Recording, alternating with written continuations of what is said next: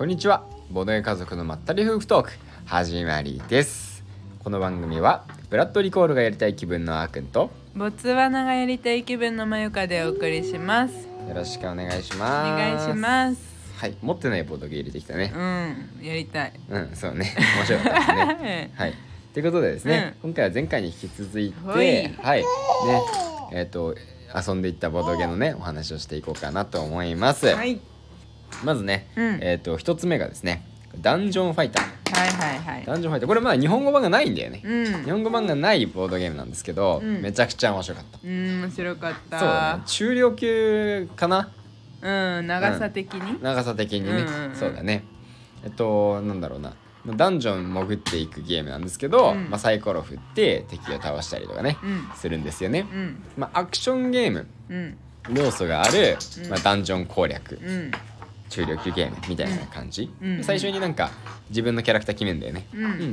でそのキャラクターはなんかスキルとか持ってて、うん。でそのサイコロのダメによって発動するみたいうん、うん、な感じ、うん、まあそこまで聞くとよくある感じなんですよ、うん、まあ、よくある感じ。まあそんな感じ。うん、だけど、まあ、何がねこう特徴的かっていうと、うん、サイコロを振るんですけど、うん。どこに振ってもいいじゃないですか普通サイコロって、うんうんなんかダイストレイに振るとか、うんダイストレイなければどこになんか盤面上に振るとか、うん自分の手前の机に振ったっていいしね、うん。いいんですけどこのゲームは、うん、こうボード、うん。的ボードがあるんですよ、ん。でここにダイス振ってください、うん。でその的ボードの中のどこにダイスが最終的に転がったかによってうん、ダメージが決まるみたいな、そういう感じ、うん、だからダイスの出目よりも、うん、そのどこに的のどこにダイスが最終的に止まったかの方が重要、うん、って感じでね、うん、うん、ダイスの方はなんかスキルが発動するかどうかみたいな、そういう意味合いですね、はいはい、そうだね。はい。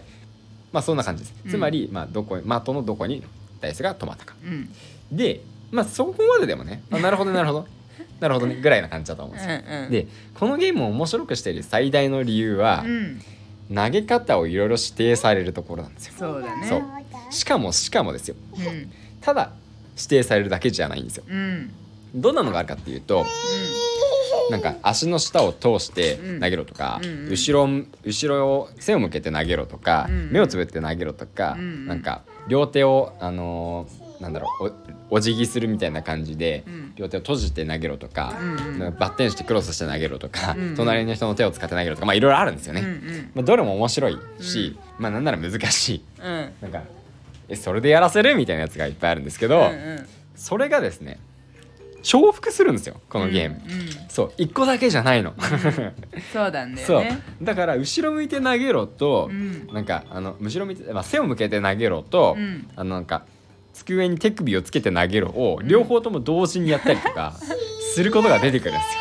でそれがねまあ、うん、今日は比較的うるさいと思います。すいません。後ろでシャマルさんが「元気すいません」って言ってますね、うん。はい。お店に来てほしいんだと思うんですけど、うん ちょっと今行けない。ごめんね。ちょっと今お店ちょっと閉店しといてください。ちょっと待って。ちょっと待ってください、店員さん。うんありがとう。ありがとうございます。はい。っていう感じで、うん。まあ重複するんですね、うん。で 重複する理由は大体2つぐらいあって1つはあの指定される時があるんですね。ステージによって指定される、うん。もう1つはこう自分の装備の効果によって、うん。なんか変な投げ方すると、うん。ダメージがプラスされるよみたいなのがあって、うんうんうんうん。装備って3つぐらいまでまあ2つかな。2つか3つぐらいまで装備できるんだよね、うんうんだからその自分の出目を出目が何であろうと出目じゃないか。自分の的のどこに転がるかでダメージ決まるんで、うん。それがある程度失敗しても、うん。変な投げ方すれば、うん。ダメージ取れるみたいな、うんうんうん。そういうのがあるから、うん。みんな積極的に変な投げ方しようとするんだよね。そうだね。そうそうそう。プラス加点欲しいからね。そうそうそう加点欲しいからね。うんうん。マユカのやつは何だったっけ？え覚えてる？あのースピンスピンか。なんか。スピンしながら、うん。基本は的に投げる前にうん。外側にワンバウンドさせないといけないのが基本スタイルなんだあけどそうそうなんですよね。そうなんだけど2バウンド以上させないといけないっていうやつ、うん、2番と、うん。あとはあのススピンか。うん。球をあのサイコロ回転させるように投げるみたいな、うん。ね。そんないや普通やんないよね。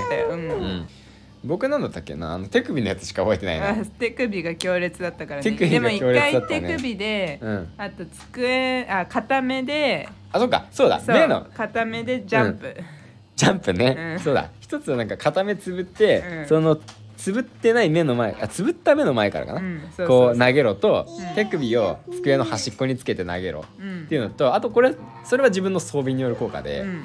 あとはなんかステージの効果であのあ地面に足をつけないで投げろみたいなのがあったんで、うん。ジャンプした状態でうん。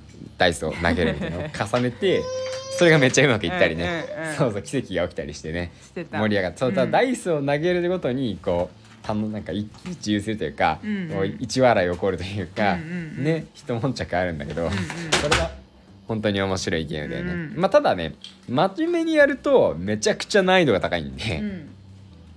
ある程度ねこう緩い感じでぬるい感じでうん。楽しむゲームだね、そうそうそうだね。まああ今の練習だったからみたいなね、うん。全然ありです。はい。今今から本気出すからみたいなのありです。はい。あなんか練習だと思ってたけど実はこれ本物だったんだよ。もうありです、うん。そうなんだよね。そうそう。なんかちゃんとはやんなかったけど、うん。まあわちゃわちゃ遊ぶ楽しむゲームだねあれは。そうだよねまあでもさ、うんビビさんが言ってたけど、うん。なんかぬるゲーだったにしろ、うん。こん僕たちがやった回はさ、うん。めちゃくちゃみんなうまくできてたみたいな、あそうそうそうそう。練習が超少なかったみたいで、うんうん、だってほとんどの人がクリアできないし、うん。ゲーム自体もクリアされることをそんなに想定してないって言ってたよそうそうそうそねだけど割とすんなりクリアしたよね。そうだね。みんなの番回ってこないうちにさ、うん。最後ねボス戦、うんうんクリアしたもん、余裕あったもんうんね、余裕あったもんね。そうフレーバー的にもねうん。なんか別にここのダンジョン潜って帰ってこれるとうん。思われてないんだよね、うん。そう。王様にね送り出されるものの、うん。そうそう。あの生存率2%ぐらいのダンジョンなんで、うんうんもう戻っむしろ死んでくれたまえみたいな感じで王様が送り出すっていううんフレーバーだから、うん。なんかクリアできたっていうね、ん。それ嬉しかったね。ね。なんか拡張もあるみたいで。そうね。次は拡張やりましょうって話になねってるんで楽しみにしてます、本当面白かったはい。続いてですね、うん。えっと、言葉のクローバー。はいはいはい、はい、これね、うん。なんかしばらく前からさ、うん。こうやりたいねやりたいねって話をしてそうそうそうそう。なかなかでもできなかったうんボードゲーだったようんね。評判よく聞くからね。うんうんうん。うんうん。なんか YouTube でさちょうどデクリプトの撮影をした後だったのもあってさ、うん、なんかデクリプトをちょっと優しくした感じになっちゃったんだよね。あーデクリプトが非常に難しいゲームだからね。うんうんうん、全くその直後で僕らも連想力に磨きがかかっていたかもしれない。そうそうそうそうそう でも面白かったけどね。でも協力ゲームでね、うん。みんなでこう答えを紐解いていこうみたいなのがうんうん。面白かったよね、なんでこれとこれでこうなったのかとかね。そうだね。そういうちょっとなんかあの発掘というか、うんうん。いやいやこれでこうなるんかいみたいなのとかね、うんうんうんうん。あったりとかするのが面白かったなんね。か無理やりもうランダムに、うん。あの4枚のワードカード置いちゃってうん。でなんか無理やりそれそこから連想ワードを書くっていうなんかちょっと難易度上げたルールにした方がうん、面白いかもしれない私は。あーまあそのなんか自分でさ ある程度さ、うん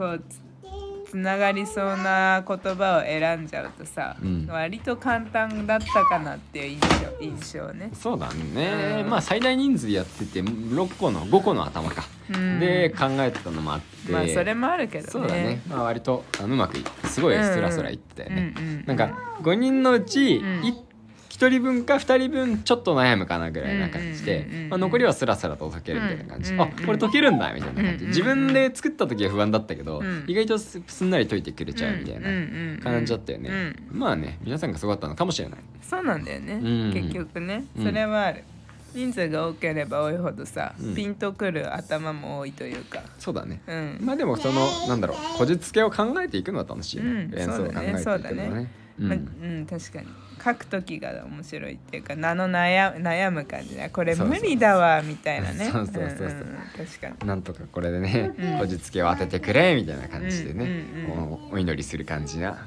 ゲームだったうんね、うん、そうだね。うんうん。そうそう。まあ、また機会があったらやるかもしれません、はい。じゃあ次はね、うん。糸レインボーじゃないかったかな？あそうだね。うん。糸レインボーだね。うん、糸レインボーは、うん。こう糸超有名なあのテレビでも何度も出てきているあの、うん。糸っていうね、うん。ゲームの、うん。まあ、パワーアップバージョンと言っていいのかな？新バージョンと言った方がいいのかな？うん。うん。うん。そんな感じのやつですうんね、うん。でまあえっ、となんか違いというと、うん。まあ、そんなに大きくは違わない、うん。メインはあの糸と同じように、うん。なんかお題があって、うん。うんでそのお題に合わせてなんかランダムにね、うん。数字カード配られて、うん。1から100までの0じゃない1でね、うん。1から100までの数字が。99?100 があるの？ないんだっけ？まあそのぐらいうんの数字が配られてで自分の数字を見て、うん。まあ、例えばあの朝食に食べたいものみたいな感じのお題があったとしたら、うん。あのなんかね100が目玉焼き？うん。でなんだろう？0が生ゴミ？わかんないけど。まあまあ 確かにね。石炭？まあ価値観だよね。そうそうそう。自分の価値観を数字に表して。う。ん、でなんか今回は35が来たから、じゃあ何かなみたいな感じで考えて、うんうん。うんでみんなのやつも聞いてで数字をね、うん。低い順にこう並べていくっていう感じなんですよ。うんうんで、まあ、違いはその並べていくっていうところで、うん。糸の通常版は確かもう発表しながらね、うんうんこうバンバンカードを出していくんですけど、うんうんうんなんか今回のレインボーは、うん。そのねいろいろ出した後も、うん。こう数字を公開してないんですね、うんうん。数字公開せずに机の上にこう並べていくから、うんうん。なんかいろいろ話しながらも並べ替えたりすることができる。あそうだね。そう話途中で「え？嘘？みんなそれってそんな上なの?」みうんたいな、うんうん何だったっけ？何のお題があったっけ？あの桃太郎のうん。ははストーリー。あ桃太郎の桃太郎のストーリーでいううん。どの場面かみたいなお題があって、あーくんとかが、うん。な2とか3とかそういうすごい小さい数字で、うん。おじいさんがいました。そうそうみたいな僕ね3で 昔々あるところにおじいさんとおばあさんが暮らしていましたの、おじいさんとおばあさんが暮らしていましたって僕言ったんだよね、そう私めちゃくちゃ簡単だそうそう私が11くらいだったんだよ、うん。であーくんが先にそれを言ったから、うん。まあその次くらいかなって思って11だったら、うん。おじいさん足ばかりに行きましたって。言ったで他の人たちも自分の数字を見て、まあ、ちょうど猿が加わりましたとか、これから鬼退治ですとか 言ってたんだけど まあ大体ね1人や2人、うん。いやいやいやいやみたいな、うん。うん。それをその数字に対してちょっとあの後ろすぎでしょ前すぎでしょっていうのが出てくるのが面白いね。そね。の答え合わせの時にね。その桃太郎で面白かったのは、うん。なんか3人を仲間にして、うん。作戦会議をしてるみたいな、そういうタイミングですみたいな話誰だったかちょっと忘れちゃったけどリーダーじゃんリーダーだったっけ、でそうだよね。そうそんなシーンがね登場してきたりと。まあやっぱりね、もう納得の面白さというか、うん。まあ、間違いない面白さ持ってたね。うん。うん、あ欲しいなあれ、そうだね。なんかね、どっかタイミングがあればね、買いたいなあゲーって。思ってるムまで買う予定だったんだけどね。あそう。そうそうちょっとまあ時間なかったしまあ確かになんか並んでたんだめっちゃ並んでたんだよね。そうあれ並ぶ気にはなんなくて、うん。あれ並んでたらもっともっともっともっと時間なかった。そうそうなんだよね。ね。はいそうしょうがないです、うん。で最後ですね。モンスター画家？うんモンスター画家だね。うん。これはねどんなゲームかっていうと、うん。どんなゲームかっていうと、うん。こう紙をね。うん。あの半分に折って、うん。片側ずつ別の人が同じお題の絵を描いて、うん。でそれをねあの他の人に当ててもらうとうん。いうゲームなんだよね。うん。でそのお題は自由に決められるから、うん。一人目の人がねあのお題を決めて、うん。片側うん。こう右半身みたいなのをね、うんうんうんこう書くんです左だったかな、でまあじうんうん。どっちから先だったかわかんないですけど、ででそれを渡された人はお題を見て、うん。でもう書かれてしまったところは見ずにうん。残りの半身を書くんですよね、うん。そこがミソでうん。もともと書かれたものを見てないから、うん。こう右半身と左半身でうん。結構違いが出るんですよ、うん。うん、そう。それが面白いよね。面この白いゲームの一番面白いところそうでもすごい優しくてねその、うん。このゲーム。そうそうそうそう。なんかうん。絵とかさ、うん。あの苦手な人いるじゃないですか。苦手だよ、ね、で豆なんかもね うん。苦手って言ってるけど、うん。まあそのでも僕よりは100倍ぐらいうまいんですよ。うん。で僕の方がうん全然下手なんで、うん。もう基本的に絵描く系のうん。ボードゲって、うん。まあ本当に壊滅的なんですよね僕、うん。テレストレーションとかもうん。周りに目が描けるかもなとか思いながらやるんですけど 一回しかやったことないけどうんね、うん。そうそう。だけどこのゲームはうん。その、なんだろうあらかじめ人の輪郭ってうん。いうか、いうかねまあ簡単に人がね後ろに背景に優しく書いてあるんだよね。だからそれにうん。合わせてうん。こう書いていけばいいから、うん。で大体お題はね人物みたいな感じになるから、う自然とね、うん。まあだから聞きやすいんだよね、なんか下手下手な人でも一応なんとかできるっていう、んそうなんだよね。そうそうそうそうそう。なんかお題もさうん。いっぱいなんか例例示がされてあってさ。そうだよね。そうそうそこから選べばいいしさ、うん。その人じゃなくてもいいんだよね。そうそうそうピカチュウとかさ。う、ん。なんかでマナミンがさ、うんポムポムプリンを書いたんだよね。そうそうそうそう。でもそれをは残り半分を書かなきゃいけないリーダーはさポムポムプリンを知らなかったんだよ、ね、そうそうそう。あれは焦るよ。うん。え書けないってなって。でなんかプリンの容器が顔になったカッププリンにそうそうそう。あの手足が生えたみたいなキャラクターが登場したね。半分はね。そう半分はね。残り半分は普通のポンポンプリンで、うんうんうん半分はカッププリンに手足が生えた妖精、うん、でもなんかそのプリンっていう、うん。でまあポンポンプリンの半分が、うん。まあ、上手だったからそう。れだけで分かったけどそうそうそう。まあそのリーダーが書いたのもプリンの容器なんだろうなみたいな、うんうんなんで容器だったのか分かんないけど容器だよねあれ。容器だね。ね。そうそう。でもなんかなんとなく分かるんだよね、うん。それでも。それは面白かった。私たちはリカちゃん人形を描いたね。そうだね。リカちゃん。リカちゃん人形も焦ったね僕は、うんリカちゃん人形で遊んだことないから。そのテレビ CM でしか知らないから。テレビ CM しかもテレビ CM リカちゃんの CM 見たの最後いつだろうみたいな感じで、まあ、イメージはあるけど、うん。なんか具体的になんか思い浮かばないんだよね、うんうんうんうんそうだからなんとなくなんかすごいスタイル良かったなっていうのだけ覚えてて、あはいはいはい。それでなんかそのもさっき言ったようにもともと書かれている人の姿があるんですけど、うんうんでそれをまあなぞろうとして、うん。いやこのままなぞったら頭身全然違うなと思って、めっちゃ顔小さくした。うんうん。あとはめちゃめちゃブサイクな女性が出来上がって。だからスタイルがいいよいいってほどでもなかったけどね、うん。まあまあでこ超小顔の、うん。なんかめちゃくちゃちょっとあのね。うんあれな女性。でも逆にそれがヒントになって分かったよね、私のだけだとう、ん。なんかリカ女の子っていうのは分かるけどリカちゃんかどうかまでは難しかったと思うんだよね、うんうんそうでもあーくんのそのすごい極端に小顔にしたっていうのうんがよくて、それでなんかリカちゃんにたどり着いてたよね。他,、うんか他の人の答えが。そうだったね、うん。だからそれで当ててもらってた感はあまあ嬉しかったけど。でも小顔にしたって言わなければ気づいてもらえなかったから。あー ちゃんとそっか。言ったんだよあー言ってたね。ポイントは小顔にしたところみたいな話をして、うん。でああそっかみたいな感じで、うん。あ確かにみたいになってうん。気づいてもらえたから、まあねもっと勢いよく小顔にしてもよかったのかもしれない、でも上手だったよ別に下手くそじゃん。なんかあーくんアイアンマン描いてたけど、うん。アイアンマンめちゃくちゃうまかったから、ね、あそうだったの？ん、めちゃくちゃうまかった。それはね、まあ、うん多分あのもともとの下地があったおかげだよね。ああそのうん。リン、頭身がしっかりかね下書きがあるとそうそうそうそう。ありがたいね。そう輪郭があるからね、うん描きやすかったね。そうだね。う、ん。いやでも上手だったよ、まああとポイントは分かるからさ、うん好きうん自分が好きなの描くわけだから、うん。まあ、そのポイントだけねアクセント入れればいいだけうんまあそうそうそう。うん。簡単だったね。うん、そうだね。そうそうそう。そんな感じですかね。そうだね。そんな感じで。今日はね私がなんだか声が出しづらい上に子供たちがすごい賑やかだったからうん。大丈夫かしら。そうだね。まあうん。でもあの更新定期更新とはこういうことですってことだよね、いいのか？まあねちょっと前もって撮ればよかったんだけどなんだかんだあっという間に金曜日来てしまうね。そう。結局でもその万全の体制で取れるタイミングっていうのはね、うん。まあ正直ないでしょ。ない。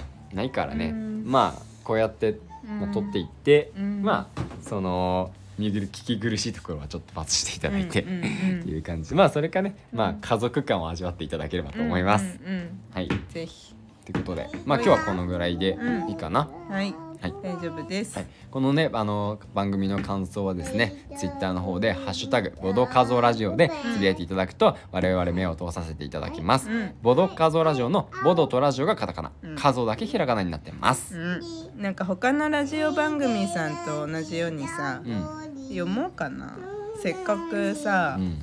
コメントしてくださってるうんうん。方がいるそうだね、うん。でそうすごい僕な考えてんだけどと、さ、うん。こうなんかよ読まれると思うとツイートしたくなるツイートしなくなる人ってやっぱいるんじゃないかなあー逆に？って、うんうん。そうなんだよね。なんか読んでいい合図もなんかあればいいとは思うんだけどまあでもそんなこと考えすぎかな、でも逆に、うん。そのちっち亭さんとかは、うん。そのこのハッシュタグをつけてるということは読んでも大丈夫ですよってことにしてるよ、うん、うん、だからもし読まれたくなければハッシュタグはつけない。そうだね。ボドゲ家族のラジオとかいうそうそうそうそうあのハッシュタグなしでね話をしていただければいいのか、うん。そっか、うん。じゃあまあそうだね。うんあの探してうん。読ませていただこうか次から、うん、次からね。そうだね。あ昨日で2周年でした。あ思い出したように、は そうだったね。はい、はい。これからも末永くよろしくお願いします。はい。はい。ということで、うん。たった今決まったので、うん。ハッシュタグボドカズラジオでツイでツイートしていただけた場合は、うん。読ませていただきます。はい。はい。最後にお知らせです2023年企画赤ちゃんの誕生をお祝いします。ご家族やご友人に赤ちゃんが誕生したことをツイッター過去アットボドゲアンダーバーまゆかの DM またはメールボドゲ家族 .info at gmail.com に送っていただくと抽選で毎月1名様にベイビーオンボードと書かれた車用マグネットまたはステッカーが当たります。ご応募の際はラジオネーム赤ちゃんの誕生日一言メッセージを添えていただけると大変嬉しいです。生まれてから1年以内であればご応募いただけます。当選発表は毎月最初のラジオ内でお知らせします。たくさんのご応募お待ちしておりますはい、大変かなり聞き苦しかったかもしれませんけれども。この部分は毎回言ってることなんで、うん。分かんなかったらちょっと前回分聞いていただければと思います。はい。概要欄にも書いておきます、はい、ということでね子供たちもそろそろ限界を迎えるので、はい。またお会いしましょう。それではバイバイ。バイバイ